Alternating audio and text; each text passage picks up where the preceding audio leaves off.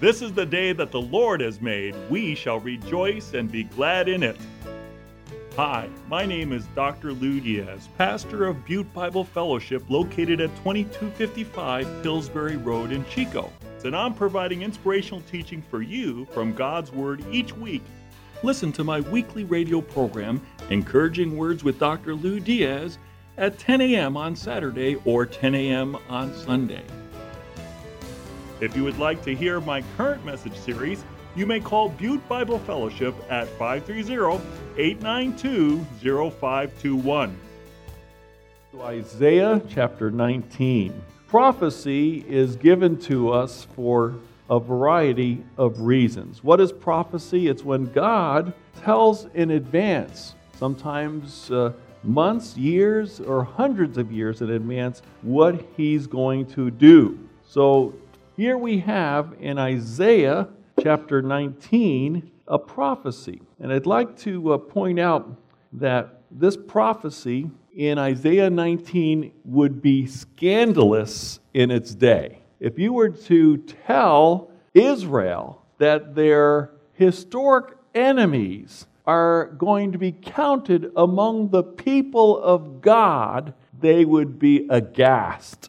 They would be shocked at such a treasonous kind of thought. Isaiah 19 23 to 25 mentions not only that Egypt will be among the people of God, but also another enemy of Israel, Assyria. Let's read about this. In that day, there will be a highway from Egypt to Assyria. The Assyrians will go to Egypt and the Egyptians to Assyria. The Egyptians and Assyrians will worship together. In that day, Israel will be the third, along with Egypt and Assyria, a blessing on the earth. The Lord Almighty will bless them, saying, Blessed be Egypt, my people, Assyria, my handiwork, and Israel, my inheritance.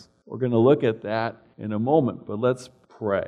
Heavenly Father, thank you that your word astounds us because you are an amazing God. A God of love, a God of purpose, a God of design, a God of mercy, a God who's not territorial and not restricted just to one people group. But you have told us to share the gospel among all nations, making disciples of people from around the world, that everyone, people from every tribe, tongue, people, and nation, will one day be represented at the throne of heaven and sing together, Worthy is the Lamb who was slain. So, Father, thank you for your amazing grace. In Jesus' name, amen. We've been enjoying a series called Biblical Egypt. I went to Egypt a month ago and enjoyed all the incredible sights of this ancient and grand civilization, the pyramids, and enduring a camel ride that's frightened me to no end. But I survived to be able to look at the Bible in a new way. Look at the Bible and see how many times it emphasizes Egypt. And there's no uh, surprise that it's mentioned almost 700 times in the Old Testament and 25 times in the New Testament. So it has a major part to play in biblical history and also in the future, as we shall learn. So, in order to capture the flavor of this, I spoke last week about how Abraham went to Egypt. He sought deliverance from Egypt instead of God in a time of famine, and how we point out that Hagar was an Egyptian slave of Sarah, who Sarah gave to Abraham at one point to try to have a child, and Ishmael was born of that union. Now, this is why Egypt is so prominent in the history of Israel. They're neighbors, they share a border. Also, Egypt has the longest river in the world, the Nile. that flows from the south to the north, and the delta part of the Nile would flood every year, which would provide a fertile ground for survival, especially during times of famine. So we shouldn't be surprised that next we see Joseph in Egypt. Joseph is sold by his brothers uh, to Midianites who sell him uh, in Egypt to Potiphar, one of Pharaoh's officials, the captain of the guard. And God eventually raises Joseph up to be um, there in charge in Egypt under Pharaoh. And he says, So then it was not you who sent me here, but God. He made me father to Pharaoh, lord of his entire household and ruler of all Egypt. And it had, had it not been for Joseph interpreting Pharaoh's dream and providing a storage of the food supplies for seven years to anticipate seven years of famine to follow, uh, all of that area would have starved to death. And this is what brought the uh, Joseph's family, um, Jacob and his 11 brothers, to come to Egypt and be established there. While they were established in Egypt, they grew from 75 souls, 75 people, to uh, uh, a million plus. They grew into a nation, but they were enslaved by the Egyptians, and that's when God raised up Moses, the deliverer that he used. And Moses, you may remember, was put in a little basket in the Nile River. And I saw the bulrushes along the Nile River and thought about it. And he killed an Egyptian taskmaster, thinking he will take things in his own hands. But in God's time, when he encountered the burning bush, God said, You're going to go to Pharaoh and say, Let my people go. And uh, through a series of 10 horrendous uh, plagues, um, Pharaoh's heart finally was opened to temporarily say yes to allowing the people uh, to leave Egypt. And that's when the Israelites left Egypt uh, through the um, wonderful provision of the Lord, and then the parting of the Red Sea, where Pharaoh and his army were drowned after they tried to pursue the people. Now we come to Israel out in the wilderness.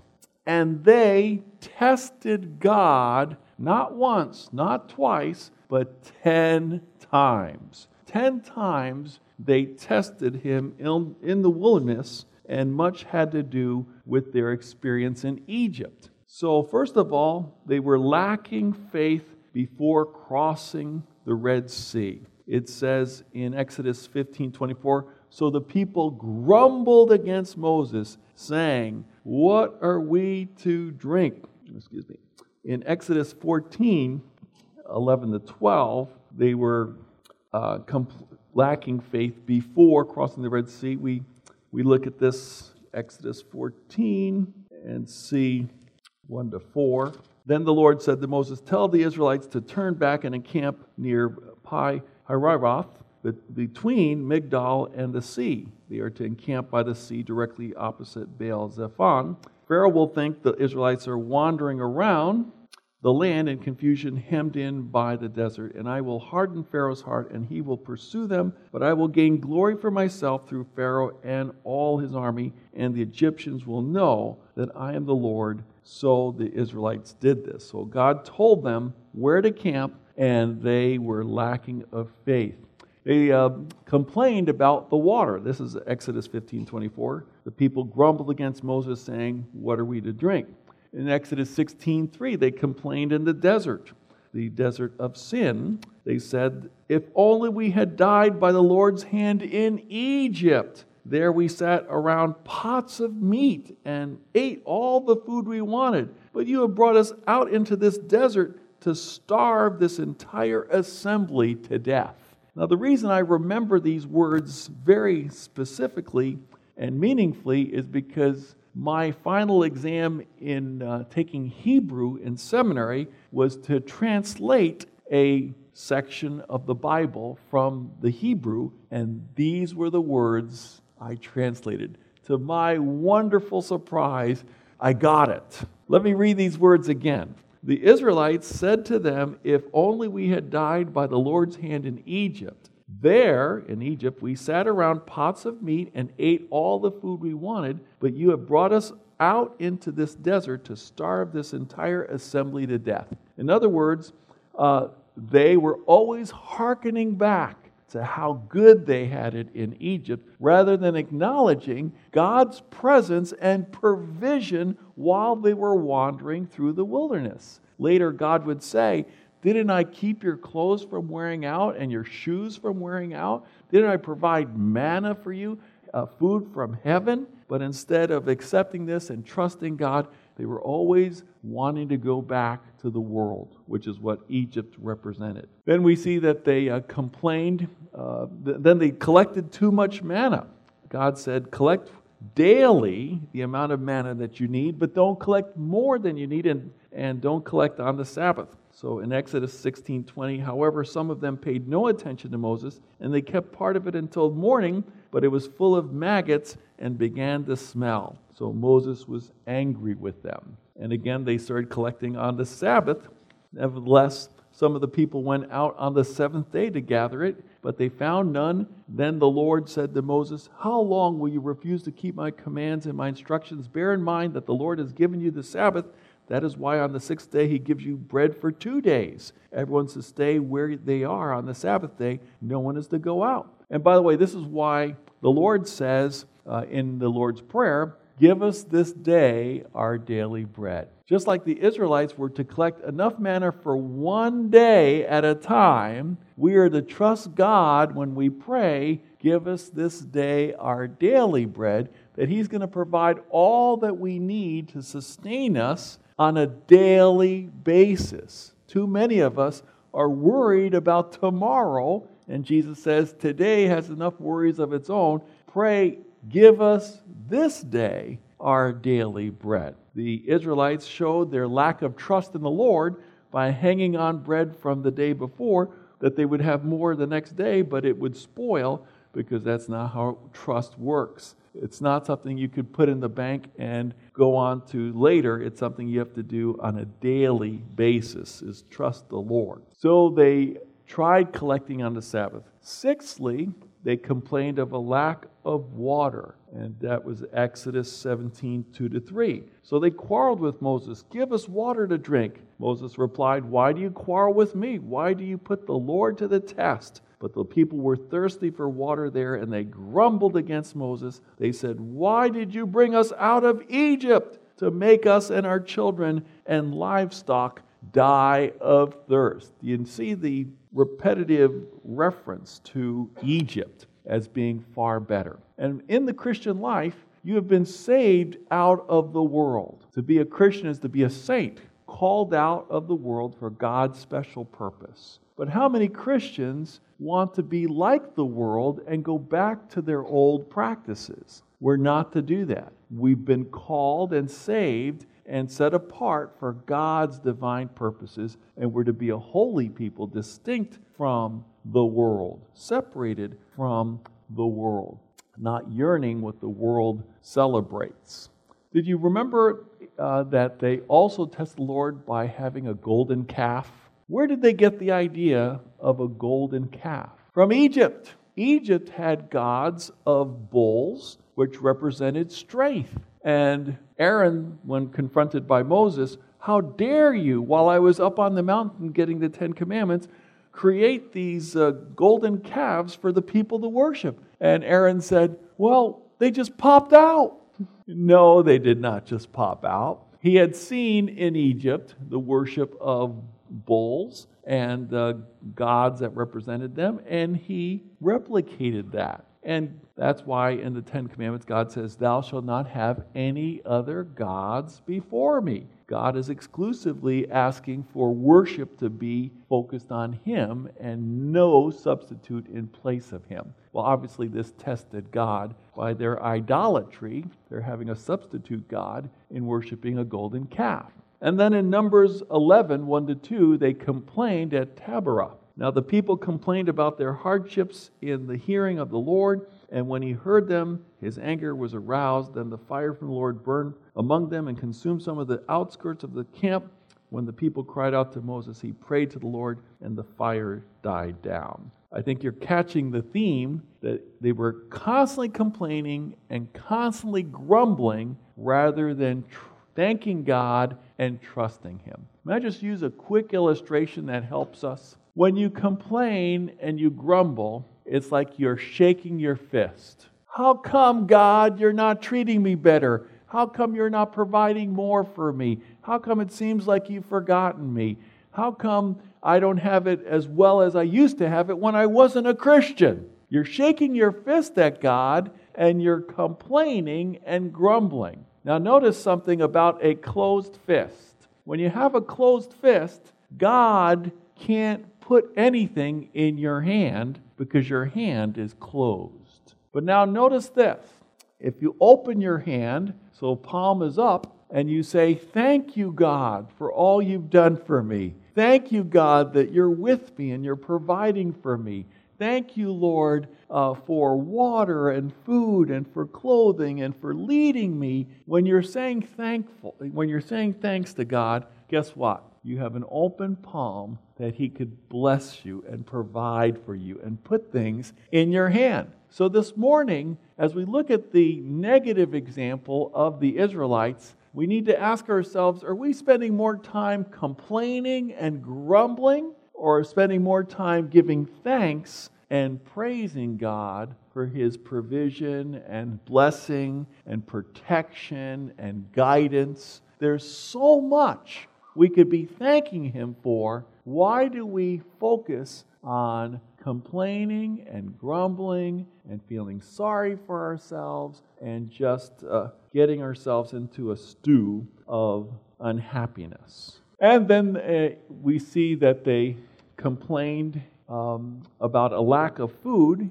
in Numbers 11:4. The rabble with them began to crave other food, and again the Israelites started wailing and said, "If only we had meat to eat." Be careful what you want; you might get it. Uh, God provided uh, quail flying low to drop at their feet and they had more meat than they could ever eat and they got super sick and started dying because they gouged themselves so terribly in rebelling against God. And then finally, in Numbers 14, the ultimate testing of God by the Israelites. It says, after the report of the 10 spies, they sent 12 spies into the land of Canaan, which God had promised to them, the land flowing with milk and honey. And when the 12 spies came back, two said, Let's go into the land, and 10 said, Don't go into the land uh, because even though things are large and wonderful there, there are giants in the land, and we're but grasshoppers in their sight, and they'll just stomp us like bugs. At that,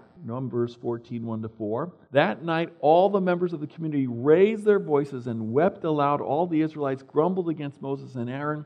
The whole assembly said to them, If only we had died in Egypt or in this wilderness. Why is the Lord bringing us to this land only to let us fall by the sword? Our wives and children will be taken as plunder. Wouldn't it be better for us to go back to Egypt? So they said to each other, We should choose a leader and go back to Egypt. So they were rejecting Moses, God's appointed leader, and his brother Aaron, who was the spokesperson for Moses, because they didn't want to go the way that Moses was leading, uh, leading them. They didn't want to go into the promised land. And you know, the Bible says in the New Testament, watch out that you do not have a heart of unbelief, as did the Israelites who refused to go into the promised land. Today, like right now, when you hear the word Lord, don't be like the Israelites and harden your heart with the sin of unbelief.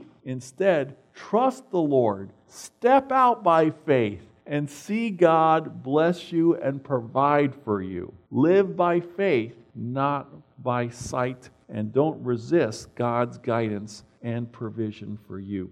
The Lord is working things for you, and you need to follow Him.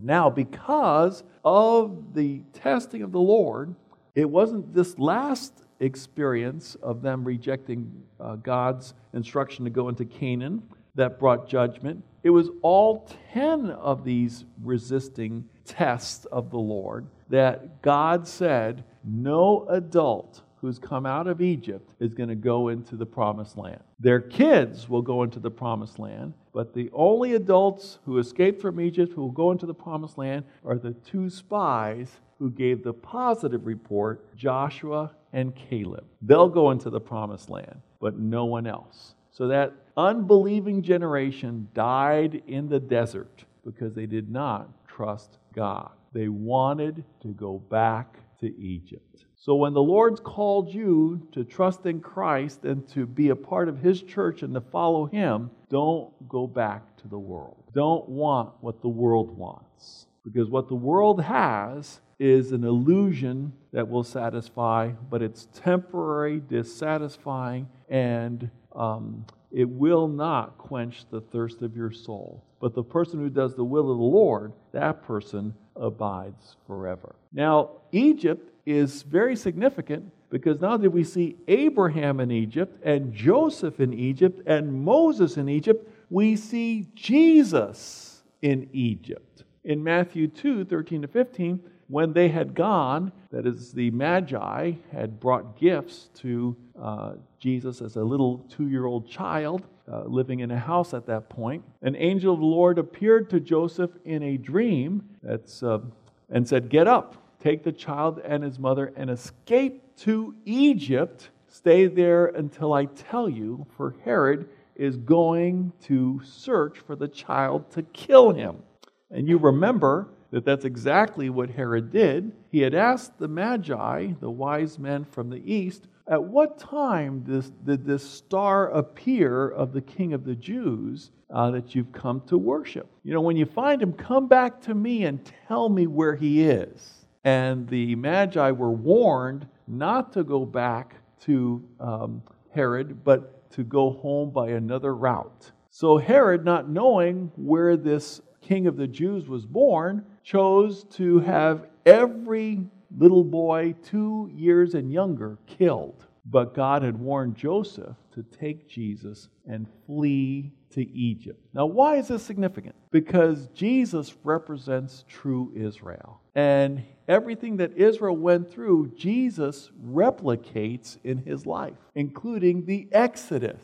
So, the Exodus from um, Egypt is pictured by Jesus when he goes to Egypt, and then uh, the Lord says to Joseph, Now it's safe. Herod has died. Come on back. It's very significant because it's referring to prophecy in Hosea. Matthew 2 13 to 15 continues So he got up, took the child and his mother during the night, and left for Egypt, where he stayed until the death of Herod. And so was fulfilled what the Lord had said through the prophet Out of Egypt I called my son. I hope by this time in this series you appreciate Egypt as a major player in the Bible story. But there is more. But there's more, as a person might say. And that more is that Egypt is mentioned in future prophecy. And that brings us to Isaiah 19 23 to 25. Now, I mentioned to you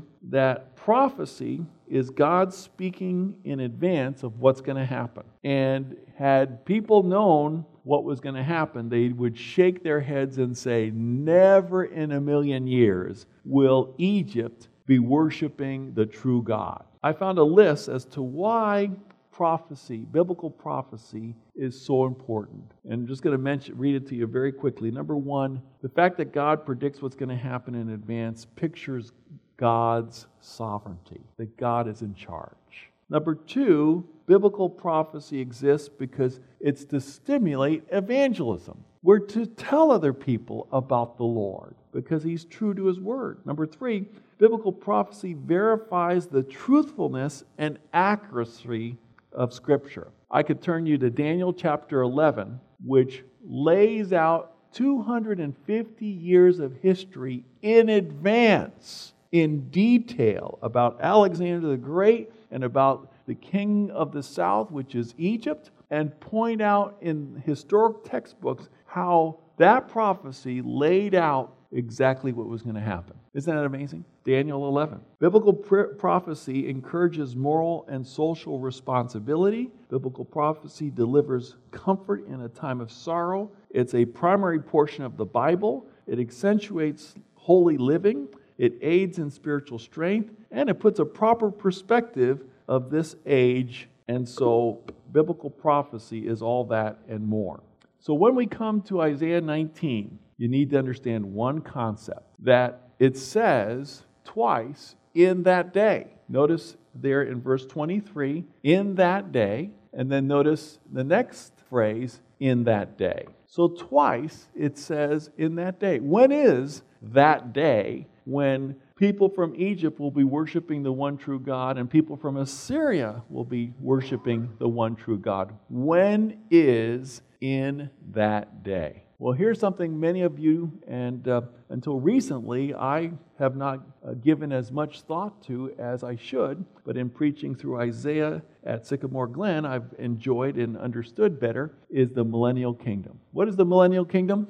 That when Christ returns, he brings us to be with him. When he destroys his enemies at the Battle of Armageddon, he will rule on earth. There'll be a millennial kingdom. During that millennial kingdom, Egyptians and Assyrians will come to know the Lord and trust in him and be from among those around the throne worshiping the Lord. And in that day, this will be fulfilled. But also, did you know that Egypt currently has the largest percentage of Christians of in any Middle East nation? There's 10%, conservatively speaking, 10% of the population of Egypt are Christians. There's Elephant, Elephantine Temple, which is a temple that the Jews had established on the island of Elephantine to worship the Lord.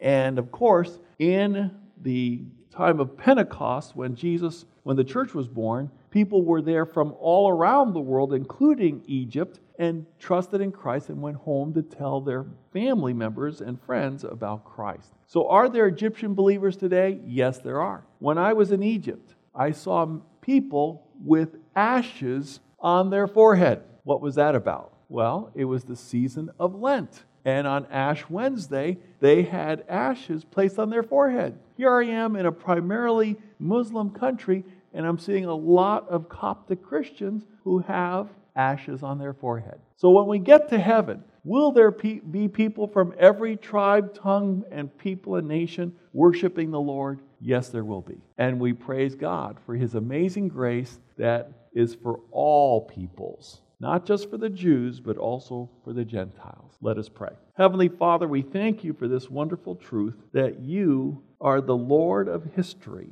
You are the sovereign God who's working all things out for your plan. And that plan is for Jesus to reign on the earth, to be King of kings and Lord of lords, that he will reign in righteousness, and there will be peace, and the knowledge of the Lord shall cover the earth. We look forward to that day, and we pray, Thy kingdom come, Thy will be done, on earth as it is in heaven. Lord, thank you that we have an equal opportunity gospel, that it's open to all peoples who will trust in Jesus Christ as Savior and Lord. Jesus, we do trust you. We know that your blood was shed to forgive us of our sins. We know that you rose from the dead that we might have the gift of eternal life, and we trust in you for salvation. And now we come to your table to remember that your blood was shed and your body was given for our salvation. In Jesus' name, amen.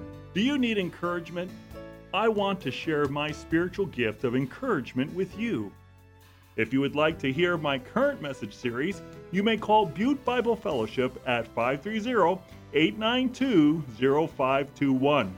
Call Butte Bible Fellowship at 530 892 0521 to find out how you can connect with our weekly worship services and faith building messages from God's Word.